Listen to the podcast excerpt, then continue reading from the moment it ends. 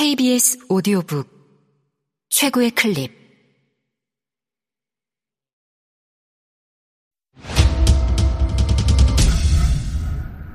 KBS 오디오북.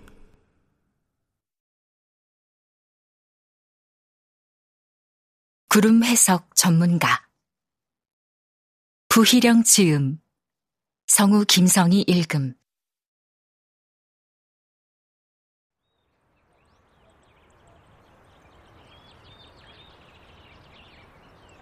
포카라는 정전이 잦은 곳이었다.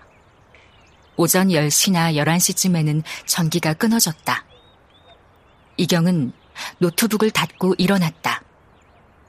세탁 비누와 생수 같은 것들을 사러 슈퍼마켓에 다녀올 작정이었다.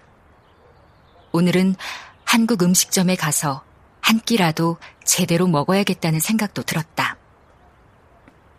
낯선 곳에서 혼자 밥을 먹는 일에 쉽게 익숙해지지 않았다.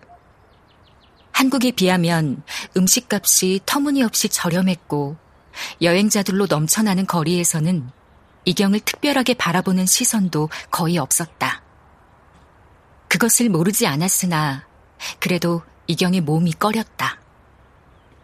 포카라에 도착한 이후 끼니의 대부분을 호텔방에서 샌드위치나 컵라면으로 때웠다.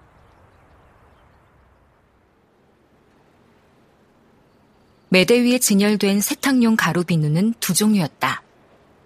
분홍색 소포장과 하늘색 대용량 제품. 하늘색 포장은 속옷과 티셔츠 몇 장을 손빨래하는 정도라면 서너 달은 쓰고도 남을 것처럼 보였다. 포카라에 적어도 한 달 이상 머무를 계획이었다. 남으면 숙소에 두고 가면 될 것이다.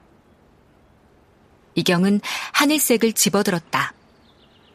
나오는 길에 슈퍼마켓 입구에서 우산을 발견했다. 네팔의 3월은 건기라고 들었으므로 한국에서 짐을 쌀 때 우산은 챙기지 않았다. 그럼에도 포카라에 온 첫날 오후부터 소나기가 쏟아졌다. 이경은 우산을 보고 망설이다가 그냥 지나쳤다. 한국 음식점을 찾아 거리를 거슬러 올라갔다. 기념품 가게와 등산용품점이 늘어선 중심가로 들어서자 빗방울이 떨어지기 시작했다. 이경은 슈퍼마켓으로 되돌아갈까 했으나 어차피 곧 그칠 소나기일 거라는 생각에 마음을 접었다. 바람막이에 달린 후드를 끌어올려 썼다.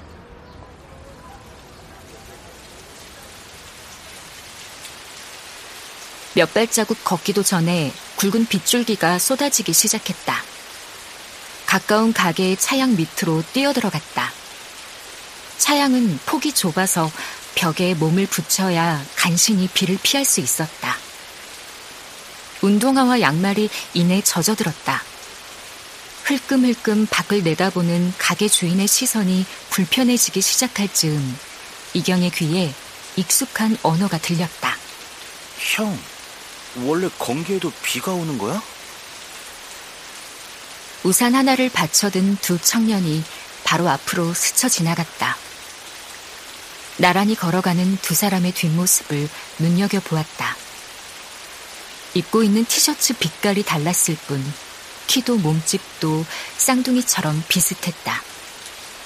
이경은 형이라고 불린 사람이 무엇이라 대답했을지 궁금했다.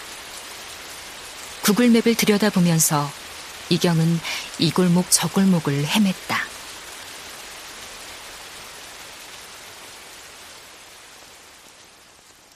이제 비는 우산을 쓰나 안 쓰나 별 차이가 없을 정도로 흩뿌리고 있었다.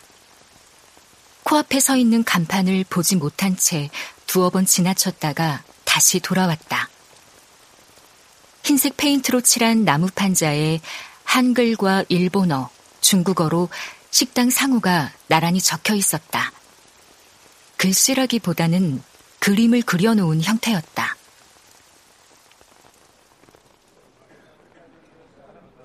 식당은 디귿자 모양의 2층 목조 건물이었다. 이경은 입구로 걸어 들어갔다. 넓은 마당에 파라솔이 접힌 테이블 두 개가 있었다. 빗물에 젖은 테이블과 의자를 보고 이경이 머뭇거리자 어디선가 소년 하나가 나타나 2층으로 올라가는 계단을 손으로 가리켰다.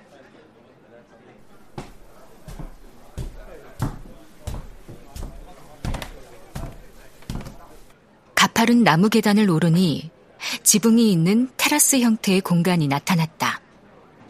단체 손님 한두 팀은 받을 수 있을 넓은 공간이었다. 한 테이블에만 손님들이 앉아 있었다. 이경은 두 사람을 알아보았다. 조금 전 한란초크의 상점 앞에서 곁을 지나쳐간 청년들이었다. 이경은 아는 사람을 만난 것처럼 주저없이 두 사람에게 다가갔다. 한국 분들이시죠? 두 사람은 동시에 이경을 쳐다보았으나 아무 말도 하지 않았다. 이경이 다시 물었다. 뭐 드시고 있어요? 테이블 위에는 김치찌개와 된장찌개가 놓여 있었다. 어느 게 더 맛있어요? 아, 둘 다 맛있어요. 흰 티셔츠를 입은 청년이 이경과 눈을 맞추며 대답했다. 난처한 표정이었으나 목소리에는 배려하는 상냥함의 기미가 있었다. 맞은편에 앉아있던 남색 티셔츠의 청년이 표정을 굳히며 슬그머니 테라스 난간 밖으로 시선을 돌렸다. 아, 그렇군요. 뒤늦게 머쓱함이 밀려왔다. 맛있게 드세요.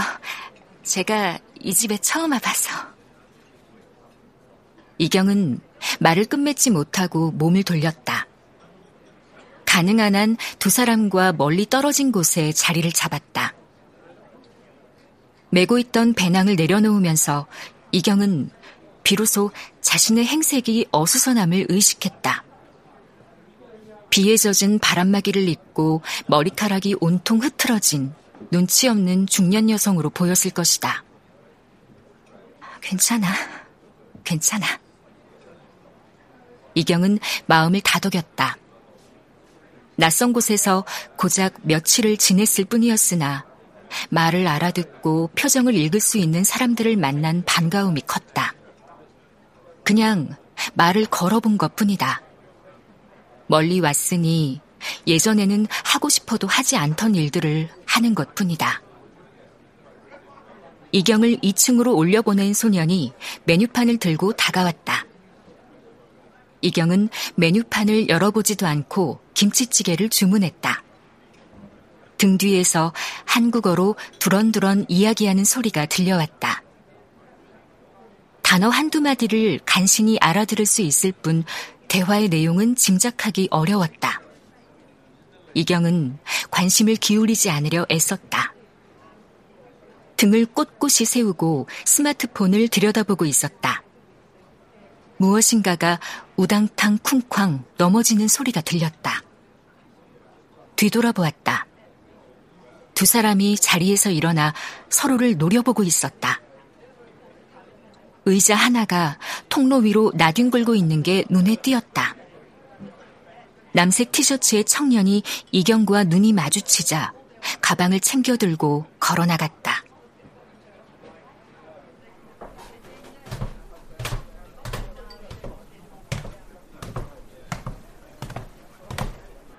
조심하세요. 계단이 미끄러워요. 밥을 다 먹고 아래층으로 내려오는데 계단 바로 아래에서 누군가가 말을 걸었다. 흰색 티셔츠의 청년이 혼자 서 있었다. 비에 젖은 계단을 조심조심 내려오던 이경이 정작 그 소리에 놀라서 발을 헛디딜 뻔했다. 뭐 드셨어요?